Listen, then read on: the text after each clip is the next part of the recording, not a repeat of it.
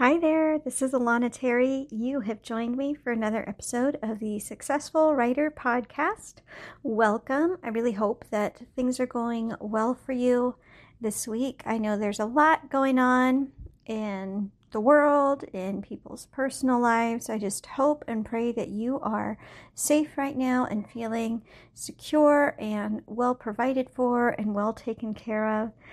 Today's episode is going to be a little bit more of a laid back, a little bit more of reflections.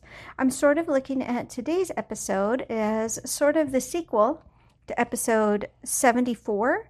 So, episode 74 was called Pandemic Lessons for Authors and Life, and just sort of talked about some of the revelations that I've had, some of the struggles I've had that I think a lot of authors are going through. I think that's the one really wonderful thing about something like 2020, which is hitting all of us on a very global scale. I think that lends itself to a feeling of connectedness as opposed to when you're going through just a personal tragedy and you feel so alone and that nobody else has gone through something like you're going through the one nice thing about 2020, or I should say, one of the nice things about 2020 is it's sort of a collective tragedy, a collective trauma, if that's not too strong of a word, that almost everybody alive right now is going through. And so today's episode is really just meant to be a place for you to think through some of the things that 2020 has brought your way, how you're handling that, and hopefully coming up with some ways to hang on to hope in a year that's been really hard for people, even people who tends to be very, very optimistic. It can be hard to hold on to hope in the face of everything we're going through. So that's what today's episode is about.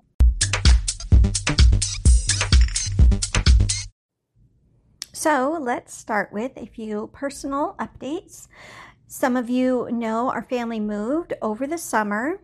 So we're now about four months into our new home.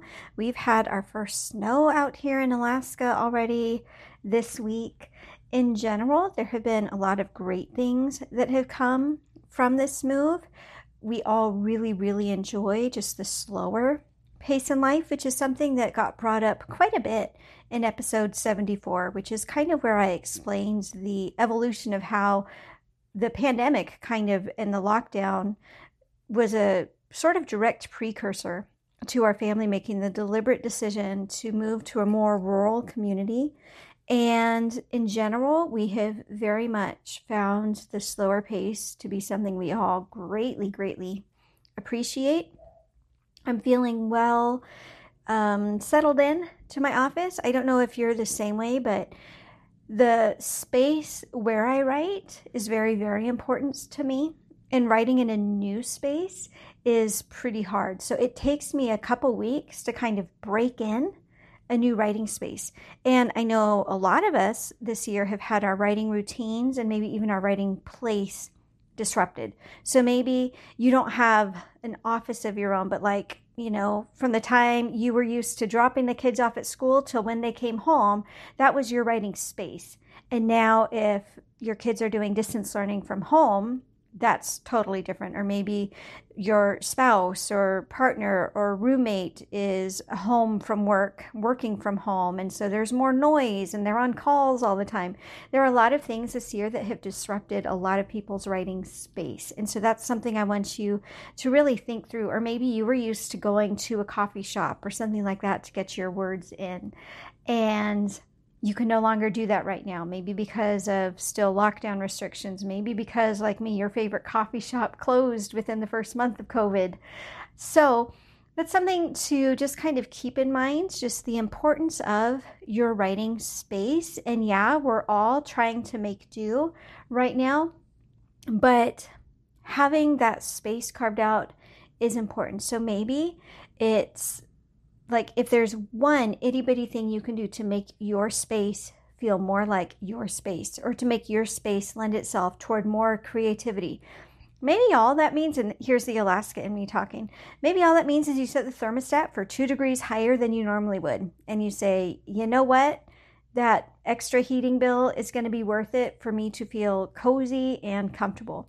Maybe it means you kind of rework your schedule around what the other people in your home are doing so that you have a quiet time carved out. Maybe that means you stay up a little later things like that. So that's one question that I would encourage you as we're thinking about just ways to continue thriving through 2020 is what can you do to make your writing space an even more ideal writing space? And again, that doesn't mean you need your own office, that doesn't mean you need 8 hours of uninterrupted time. Given what you've got to work with, what can you do to optimize your writing space a little better? Even if by space we're talking more like the schedule, right? It doesn't have to be the physical location, it could also be the time that you carve out for writing. Another struggle a lot of writers are having this year is just what to write, what to do. How are we going to find words? I know one big question mark that's been hanging over my head is well, should I write the pandemic into my novels going forward?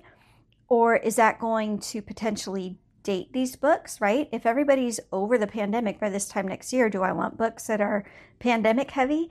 Or, you know, here's the other thing maybe, you know, this year is the kind of society changing year. And so if I don't reflect that in my books, is that going to date my books? That's a big question. Um, another question, kind of along those lines do your readers want it acknowledged or not? Certain genres, especially the ones that people read more for escapism, they probably don't want any mention of it so that's another question a lot of us are wrestling with is what do we write going forward? And if you're like me, where ideas for your fiction have never, ever, ever been a problem, like you've always had ideas of what to write, and now you're feeling kind of like, wow, I don't know what to write, that can be sort of a scary adjustment period. So, what a lot of us are having to ask right now are you going to just lean into the work? Are you going to see your words as a way of escaping the day to day stress? Are you going to see getting more books out as your way of kind of sticking it to 2020 and saying, haha, you tried to get me down, but here I am writing books and being as productive as ever? Or are you going to take all of the stress and chaos that's going on and make that an invitation to slow down and be deliberate about your choice to slow down. And either are totally valid options. I think the one thing that I would encourage for you is to, whichever you decide, if you're going to lean totally into working really, really hard, or if you're going to lean into slowing down and taking that creative rest and doing what you need to do, maybe for your family, maybe for your mental health, and that includes slowing down your writing production what I would encourage you to do is to absolutely and 100% own your decision to do that.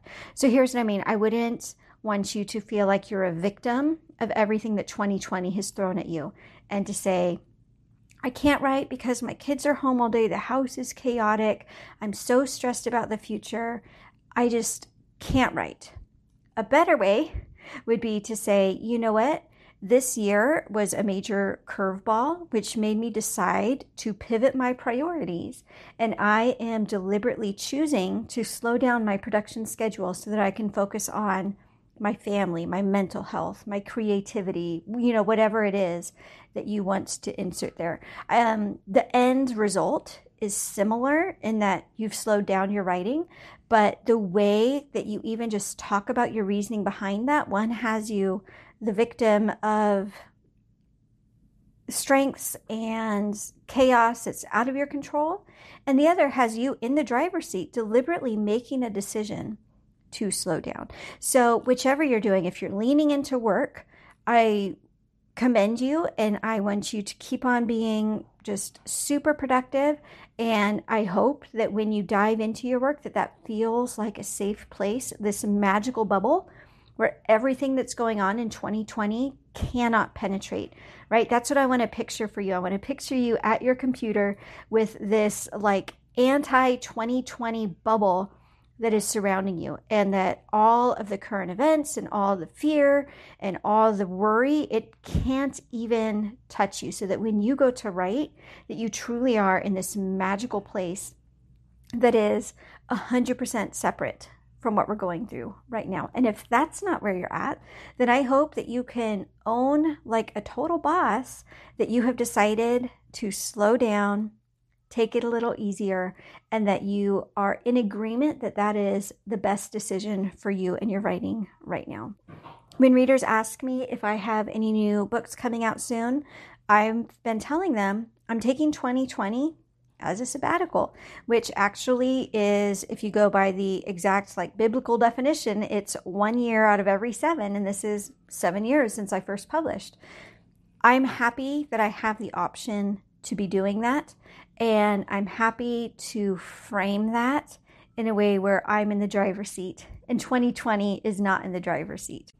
And one more thing I really, really want to encourage you to do if you're having a hard time with just 2020 and everything going on, I encourage you to look for one thing that you can look forward to. Even if it's like five years in the future, you know, maybe it's Christmas time, right? It doesn't have to be far, far away, but I encourage you to think of one thing that you can look forward to, whether that's in your writing or in your personal life or whatever it is. Because I think, especially in times like these, having something to look forward to, having something to hope in is really, really important.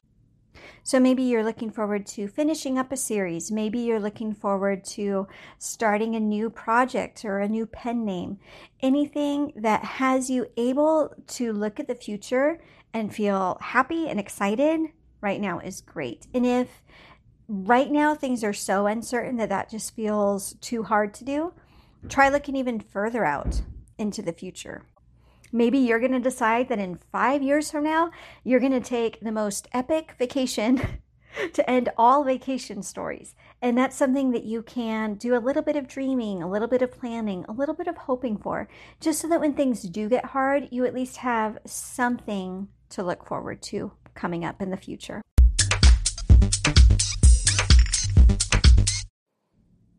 So, next up, let's talk about what is going on right now with book sales, book marketing, just kind of a pulse on the publishing industry. One big piece of news that any author who is selling books wide outside of Amazon is hopefully aware of by now is that Nook and Barnes and Noble were cyber attacked about a week ago and things are kind of in chaos over there right now. So Nook or um, sorry, Barnes and Noble, the the brick and mortar stores, some of their cash registers aren't working on the Nook site. A lot of people are unable to access ebooks that they had purchased previously. So, this is something to be aware of. Um, this impacts people who, in the last week or two, were trying to hit the USA Today list because to do so, you need a certain number of sales outside of Amazon, and many people rely on Nook for those sales, and those sales numbers have not been being reported. So, Nook's gone through a crazy time right now. If you're spending a lot of money advertising with Facebook ads or with BookBub ads to Nook users, it's probably going to be worthwhile to put those on pause right now until they get those sorted. And then, if the Nook fiasco isn't enough for you right now, so we are recording this the day it releases on October 19th. And for the past maybe not quite a week, maybe four or five days, Facebook ads have not been permitting you to use Amazon links or links that redirect to Amazon sales pages. Best guess is this is just a temporary glitch that they're going to work on. It may have something to do with Facebook kind of cracking down on ads right before the election. It also may have something to do with Amazon making the conscious decision that they don't want us advertising on Facebook.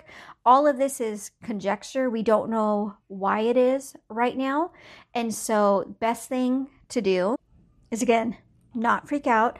If you're starting a new Facebook ad campaign and you put in your Amazon link, to send people to your sales page on Amazon, you're going to get an error. And that's also going to be the case if you're using a redirect link like reader links or something. Here are the things that you can still do with Facebook ads. You still can run ads that you have created in the past. So if you've created successful ad campaigns sending people to Amazon in the past, You can turn those ads back on or rerun those ads, and that should work for you. Some people are choosing to send people to a separate landing page. So, this might be a books2read.com page or a page on their website that has links to all the books. Nothing's going to be as effective as sending people directly to Amazon, but if you hate the thought of just waiting it out, that is an option as well. You can create a separate landing page on your website or use the books to read universal book links, which will allow your readers to get sent to the store of their choice. So, those are some of the workarounds. And then another thing to keep in mind is that if you're putting Amazon links into the text of your ad, those links will still work. The only time that they are not working is when you're running a traffic campaign, sending people directly to Amazon. So there are a couple other workarounds. This is going to involve language that if you haven't run Facebook ads, you don't need to worry about right now. But if you're familiar with Facebook ads, some of the workarounds could involve things like creating an engagement campaign where you just include the links to the Amazon page in the text of your ad. It's going to mean that your your link and your ad will not be clickable. Like if somebody clicks on your picture, they're not going to get taken to any special link or anything, but it is a workaround. I think what I'm planning on doing with this I'm going to wait it out a little bit longer. I'm going to run some ads that I already had running and then if this persists for weeks, then at that point, I might decide to do something like put a post on my page that has links to the store in the text itself and maybe consider running that as a campaign to certain audiences. So, right now, uh, hopefully, this is something that's going to get resolved pretty quickly. And if not, at least it's good to know that we have a couple options in mind, up to and including sending people to a landing page or something where they can click on the Amazon link from there. All right, and lastly, let's talk about what is going on with BookBub because they have made some pretty major changes to their ad platform as well. So, something to keep in mind with BookBub, we already mentioned it because of what's going on with Nook. If you're running a lot of ads to Nook specific readers, might want to consider pausing those until we kind of figure out everything that's going on there. And a lot of people, since Facebook ads are not playing nicely now with Amazon links, BookBub ads are a really nice kind of um, secondary advertising method to get traffic to Amazon. So, huge thanks to David Gaughran. He has released a video just today explaining some of the new changes to BookBub ads. He's also written an entire book on BookBub ads if you were interested in that. And so, what has happened is a change in BookBub's frequency cap. So, it used to be when you set up an ad, any ad campaign you set up, it would only show to the same reader four times, and then that reader would never see your ad again. What they've done now is they've rolled it out so that a reader might see your ad for sure more than four times. They're just not going to see it like, you know, multiple times in a row. There's they're spacing it out so that over the course of a couple days, a reader might only see your ad every three days. So this is going to make it nicer for people who are using BookBub ads as a more evergreen model. It's going to be harder for people who wants to run a lot of BookBub ads for like a short term sale, right? So if you're trying to get thousands of sales in just a week to hit a bestseller list or to have a great launch or something like that, this kind of cap is actually going to hurt you a little bit because the same reader won't see your ad more frequently than once about every three days. The nice thing is this is going to favor people who want to use BookBub ads as kind of a more evergreen model where your ads just sort of show and run in the background. So that's an important change coming to BookBub ads. Something to keep in mind. So the three major marketing platforms for authors, you've got Amazon ads, Facebook ads, and BookBub ads.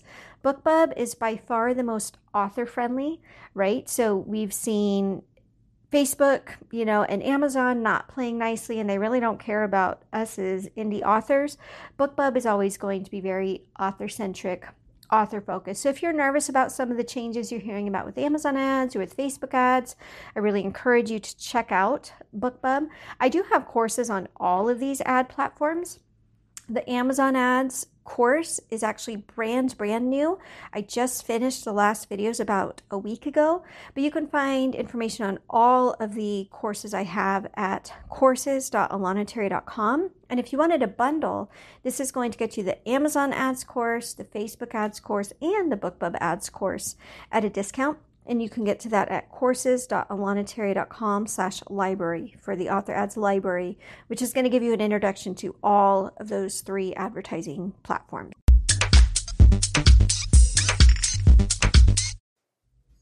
So all of that leads us to this last section which is what should you be doing right now?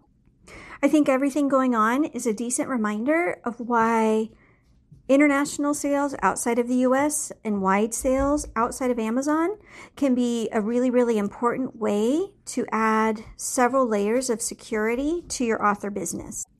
There's an inherent danger that comes from relying just on one store, one ad platform, or one country for your sales. So, for example, if all of your sales come from the Amazon US Kindle store, and the only way that you get more sales is to run Facebook ads to your Amazon sales page, then right now you're kind of in trouble because not only are Facebook ads not allowing you to send traffic to Amazon for new ads, but also buyer behavior right now in the US is a little bit, very bit unpredictable.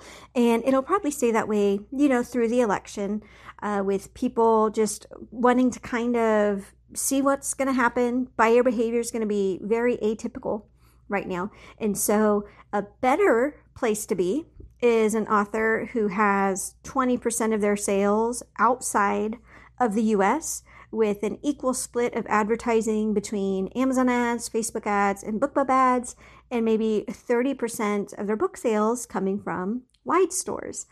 Because when again, you're relying on just one store, one retailer, one marketing platform, and something happens so that that store or retailer or platform no longer works for you, then it can be really, really hard to make up for those lost sales. Whereas if you're kind of consistently growing your sales outside of the US, you're consistently growing your sales outside of Amazon, then, if something crazy happens, then you've got other sales to depend on. This is also why I'm a big fan of having books in multiple formats as well.